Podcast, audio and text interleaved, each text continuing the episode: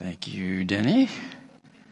Well, good morning, everyone. Happy Lunar New Year. And as my people say, Sannin Vailak. As families gather to celebrate, I hope this is a sweet time of reunion over good food and great conversation. I still have very fond memories of my times hanging out with the cousins and, of course, getting those red envelopes from the uncles and aunties. And, you know, no matter how Americanized you get, you don't ever turn down those traditional gifts. Money is money. And um, actually, that's the message that's going to come. Uh, let me pray for us before I share this morning's word. Dear Heavenly Father, thank you for being a good Father. Bless those here and those hearing my voice online. May you open our eyes, our ears, our minds, and most importantly, our hearts for what you want us to know and experience. What is impossible for man is possible with you. So transform us to do the unthinkable. May the words of my mouth and the meditations of my heart be pleasing to you. Amen. There's a saying that goes like this Life is hard, then you die. That's a pretty pessimistic view on life. But if we are honest with ourselves, there's an ounce of truth expressed in that statement. By itself, life has enough challenges already like civic responsibilities, earning a living, raising a family, paying our bills, caring for others, doing what's best, and doing what is right is tough enough. And I totally understand that. Yet on top of this, as Christians, the choices we make in this world become even more difficult when we are trying to follow Jesus' teachings on top of that and not helping with good intentions, our peers can come alongside us, even give us support and justification that it's okay to fall short of God's best for us. But is that really an acceptable reason not to do what God wants us to do? We are now in a series called Upside Down. And Jesus, in his Sermon on the Mount, tells us things that would, we would consider unthinkable. This is obviously all relative, depending on your values, your culture, your privilege, your personality, and even the circumstances. So here's a question for all of us to ponder. What are things that you would consider unthinkable to do?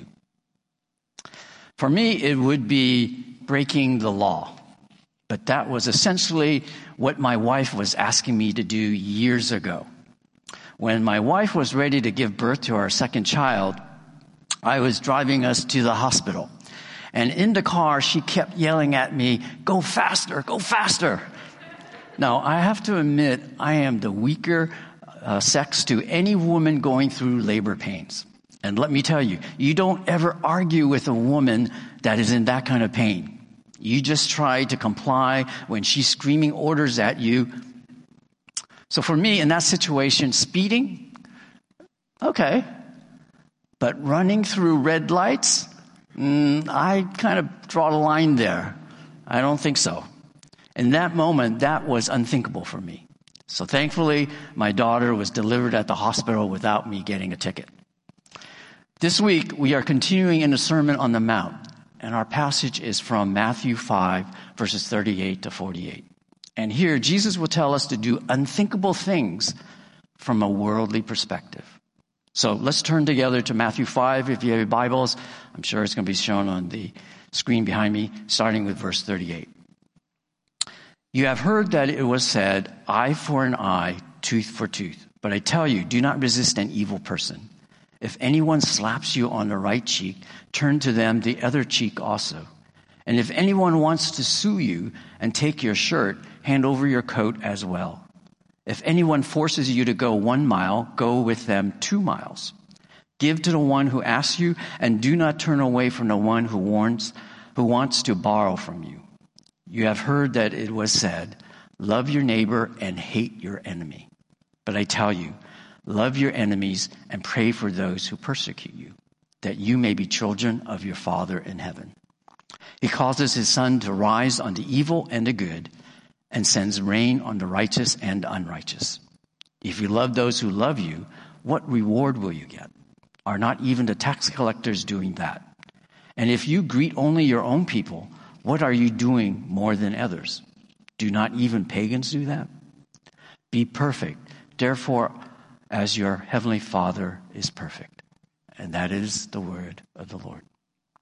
So, the first unthinkable thing that Jesus tells us here is this seek to do service, not vengeance. Jesus tells us to serve the person who hurt you instead of getting back at him. Whoa, I mean, I don't know about you, but is that really possible? To love somebody that hurt you? Well, verse 38, Jesus says, You have heard that it was said, eye for eye and tooth for tooth. Here, Jesus was quoting an Old Testament law. Our natural tendency is to seek vengeance over, over justice. And many of us are going, Yeah, that's right. I'm going to get my pound of flesh because the Bible says that. But there's a big difference between justice and vengeance. Justice is supposed to be unbiased and equitable and not cruel and unreasonable. God gave this command to prevent his people from punishing others above what was needed. Lose an eye, get an eye. Lose a tooth, you get a tooth. Nothing more. If you lose a cow, you get a cow back. If you murder someone, taking it to the extreme, then the just penalty involves only your life not harming the lives of every member of your family. That would be vengeance or revenge, not justice. But sadly, we have seen historically families, clans, tribes, nations, a never ending feud of going back and forth. Jesus is also not canceling the law here. He is not saying that there are no consequences for our wrongdoings. He is implying let the governing authorities be responsible for doling out judgment for crimes. Jesus is telling us to not take justice into our own hands. Because if left to us, our egos and pride with our biases and prejudices will sway us towards vengeance. We often seek retaliation in the name of justice to prove that we are better that we are stronger, that we're superior to the other person who did us wrong. And that is pride, and that's sin. Instead, what are we supposed to be responsible for? Well, as Christians, we are supposed to be changed for the better by Jesus. With Jesus in our lives, we are different, a difference that the world should see and notice. As Jesus' followers, we ought to be secure in our transformed identity as children of God. That when we are wronged, we do not rely on legal judgments like others do in the world. Instead, we would tr- trust God to bring justice for us and place our focus on taking every chance, every opportunity to humbly serve others, both good and evil. In that way, the reality of God's grace in us attracts people to the good news of Jesus. This is radical and countercultural, but that's being distinctive. Jesus gives us a picture of how a Christian can be distinctive in the following verses in verse 39 to 42. But I tell you, do not resist an evil person. If anyone slaps you on the right cheek, turn to them the other cheek. And if anyone wants to sue you and take your shirt, hand over your coat as well. If anyone forces you to go one mile, go with them two miles. Give to the one who asks you and do not turn away from the one who wants to borrow from you. I want to make clear here that Jesus is not telling us to be doormats or to be gluttons for punishment. With each of these examples, we must be careful to not misunderstand him and his intent that to take automatically these verses literally. To not ever defend ourselves if someone assaults us or sues us in court, or not to use discernment when someone is asking for financial help is not what Jesus is saying here. We naturally do that anyway. And there are times this is what God actually wants us to do. But to balance this out, our natural ten- to balance out this natural tendency to seek justice for ourselves, Jesus wants us to consider this, to think, how can we humbly lay down our rights and have an attitude, a posture of servanthood, even with those we don't get along with or even who are against us? So, a question for all of us Can you serve someone who is so despicable, so unlovable? Someone who is seen as a monster by society? Would this be so unthinkable for you? Well, back in the mid 1990s, I worked as a dentist in a county jail system. And at that time in the jails, there was a man named Richard Allen Davis. And I think I have a picture of him that we can show now. Uh, I blurred out the obscene gesture as best I could that I was making to the press. This was taken right after he was convicted of a horrific crime, and he was very angry of that sentence. Mr. Davis was convicted of a horrific crime of kidnapping, sexually assaulting, and murdering a young girl named Polly Klaas. During that trial, he had a toothache and apparently no other jail dentist was willing to see him. Since I was the low man on the totem pole, my supervisor put him on my schedule. And to be honest, I couldn't sleep the night before. I prayed for inner peace, and in the morning, God answered my prayer, and my anxiousness left me. When Mr. Davis came for his appointment, he was totally different from that picture. He was reserved, polite, respectful. Maybe it's because I have very sharp instruments. Not only did I treat him, I even prayed for him when he was in my chair. And that's what Jesus expects of me to extend grace in his name. And thankfully, God gives grace to all people.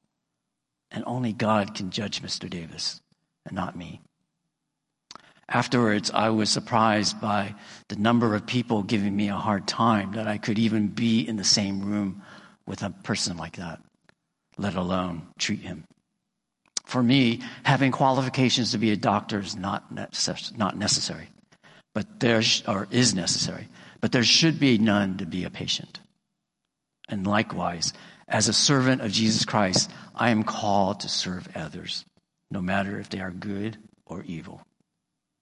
This is upside down, and that would be distinctive to the world's ways. Jesus himself said he came not to be served, but to serve.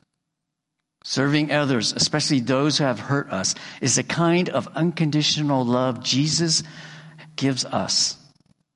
I mean, think of all the times that we have hurt Jesus, the times that we ignored him or even disobeyed him. And still, Jesus went to the cross to pay the penalty for our sins. So, likewise, he wants us to serve others for his kingdom's sake. To serve those who wronged us is apparently not far enough because Jesus goes even further. He tells us the next unthinkable love your enemy as your neighbor.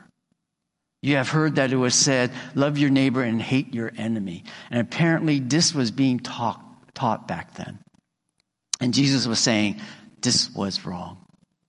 God's command to love your neighbor is repeated over and over again in scripture because we have a tendency to forget.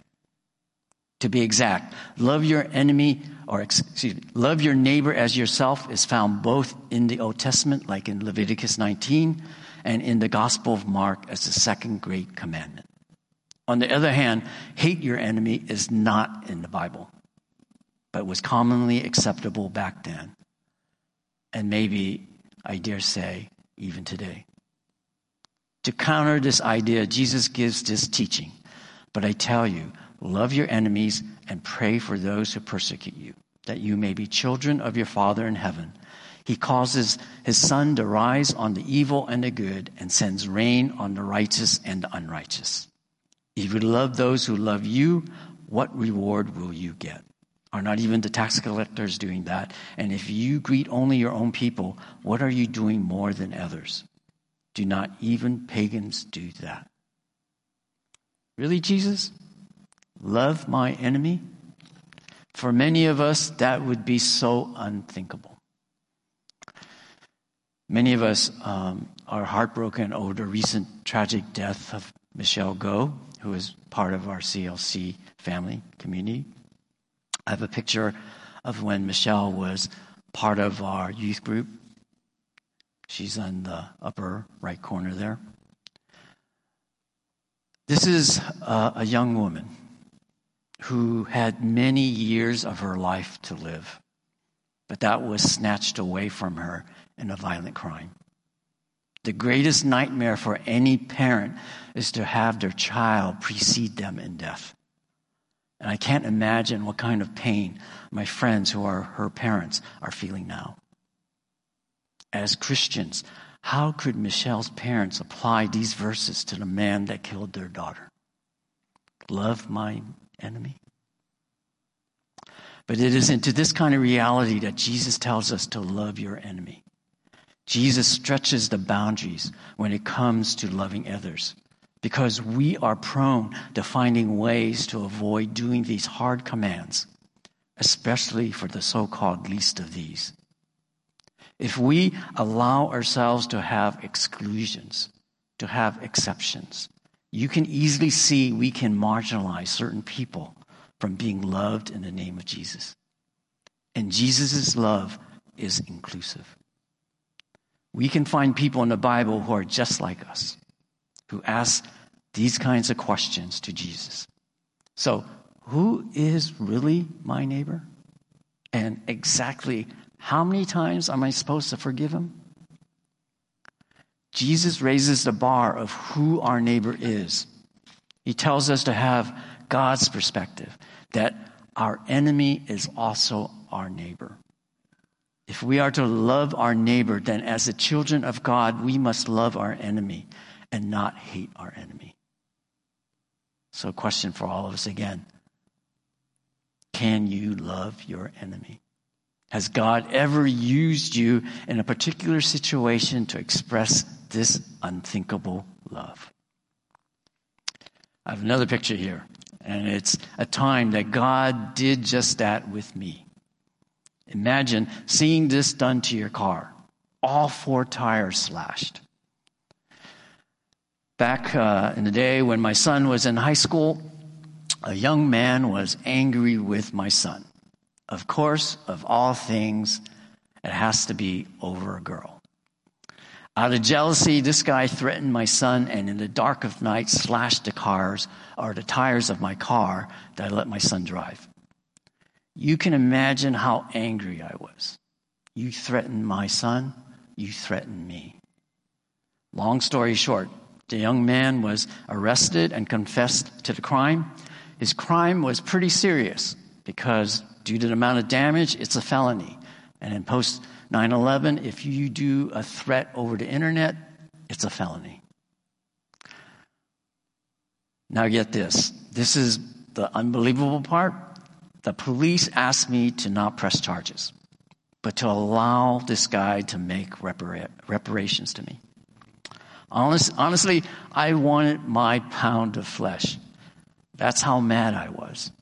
And as a pastor, I should know better, but I wanted vengeance, not justice.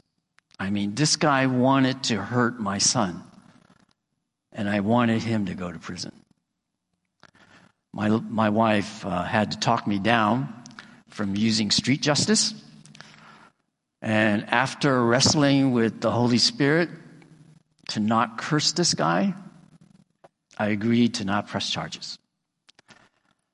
When I met with him to settle the debt, he surprised me again. He told me he couldn't pay me because he didn't have the money. God was really testing me. He asked me to let him pay back in installments. Now, can you believe that? Not only did he damage my car, I had to foot the money to pay thousands of dollars to repair it, but essentially, he was asking a loan from me. It took a lot of restraint from me not to blow my top. That's when I paused to check myself and ask the WWJD question What would Jesus do? At that time, God reminded me of this verse to love your enemy. And so I did the unthinkable. I gave him mercy and I did not press charges. I gave him grace and let him make payments. On, and on top of that, I gave my so called enemy compassion, even though he cost me thousands of dollars and threatened my son. After agreeing to his terms, I met privately with this guy's um, older sister who came along with him. I actually wanted to meet his parents, but his parents were afraid to meet with me. Now, I don't know where they got that idea about me, but they didn't want to meet with me. The sister revealed to me that her younger brother was traumatized recently in a fender bender argument. The other car's occupants beat him up severely, blaming him for the accident. He had a lot of suppressed anger over that incident, which he then projected onto my son. Of course, that's not justification for what he did, but out of compassion for him, I gave him advice to go seek counseling for his anger management problem. Now, notice the words I repeated over and over again in my story. I said, I gave, I gave, I gave. Jesus instructs us to love your enemy. And love is a pretty broad term. So, how can we express this love? The key is in the word gave. We see this about God's love from John 3:16. For God so loved the world that he gave his one and only son that whoever believes in him shall not perish but have eternal life. Because of love, God the Father gave his son and the son gave his life on the cross for us. The love Jesus has for us is the example of the love we can have for others, including our enemies. It's a love that makes us ask ourselves this particular question What does God want me to give to this person in love? Of course, discernment is appropriate to figure out what to give our enemy, which may not be the same to what God wants us to give to a friend or to, or to a family member. But love we must do, and this will likely require sacrifice to give. Finally, Jesus tells us this be perfect in love. And we see this in verse 48. Be perfect, therefore, as your heavenly Father is perfect. Now, I confess I'm a recovering perfectionist. Over time, God has transformed me and I have mellowed over time. But sometimes my perfectionism kind of pops up and causes me to be a big pain in the butt to my family and my friends. Thankfully, folks who truly know me give me plenty of grace and say, that's just Calvin. Now, to show you how bad my perfectionism can be, one time I was at um, my friend's house and I had to go to the bathroom, so I went to the bathroom. And while I was doing my business, my eyes were wandering on the room in the room, and I noticed a picture on the wall. And something about that picture bothered me. And it finally dawned on me that the picture frame was not square. Now, most people would ignore this, but you know, perfectionist me, no. I went to my friend and I said, Do you know your, your picture frame is not square? And she said, Doesn't bother me. And actually, the best part, I got it for, uh, as a bargain on sale. Different strokes for different folks. And praise God for diversity. So, as a recovering perfectionist, when I hear this command from Jesus, my first reaction is, No way can I be perfect. But as I reflect on this verse, there's another take that is closer to what Jesus intended us to understand.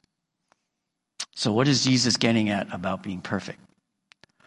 My problem was focusing on the first half of this verse and not including the second half. So let's look at the original word for perfect. And oftentimes, English translations don't give the full meaning of the original meaning and intent. In the Greek, perfect is the word teleos, which translated means perfect in the sense of being complete fully developed, mature. So, saying to be perfect, Jesus is not saying to be sinless and without fault, but rather to be mature and complete, a finished product in a particular way. And what is this way? It is to be generous with our love like God is generous. Jesus is calling us to be perfect in love because God is perfect in love. Be perfect, therefore, as your heavenly Father is perfect. Our love is perfect if we love even those who hate us and not to love transactionally, like give to get or get and give. That is incomplete love and imperfect. Jesus tells us to serve humbly those who hate us, give sacrificial love to our enemies, and love perfectly because we have received God's perfect love. These are three things that can be unthinkable for us in our daily lives, especially with people we just don't get along with or even hate us. But God wants us to stretch ourselves, to take up this challenge, to make the effort to try to grow in our capacity to love unconditionally like God and continually does with us each day. True, we cannot be totally perfect in our love like God. And I know personally I fall way short of that standard and fail over and over again loving others, even those close to me, let alone those I have a beef with. But we can be grateful for the unthinkable love God has shown us through his son Jesus. And because of this love that Jesus had for the Heavenly Father and for us, Jesus did the unthinkable and went to the cross for us. We should not respond by sitting idly on our hands, but to strive to be more mature and complete and better in loving others. And here's a challenge for us to think about this week. Who does God want you to love, especially if you see them as your enemy? By doing the unthinkable, can you shine a light that is in you because of Jesus that will draw that person to the good news and hope of our Lord Jesus Christ? If you can, then when we are asked that question, how is the world a better place with me in it? You can answer God did the unthinkable for me, so I can do the unthinkable for others. In the words of John, we love because he first loved us. That's the truth and the hope we have in Jesus. In a moment, Pastor Eric will lead us in communion to remember Jesus for what he did on the cross for us. So let me pray for us to close this time. Heavenly Father, thank you for your word that enlightens, corrects, and transforms. May the Holy Spirit have his way with us so that we can love others with your perfect love. To you, all the glory. And I pray this in the name of the Father, the Son, and the Holy Spirit. Amen.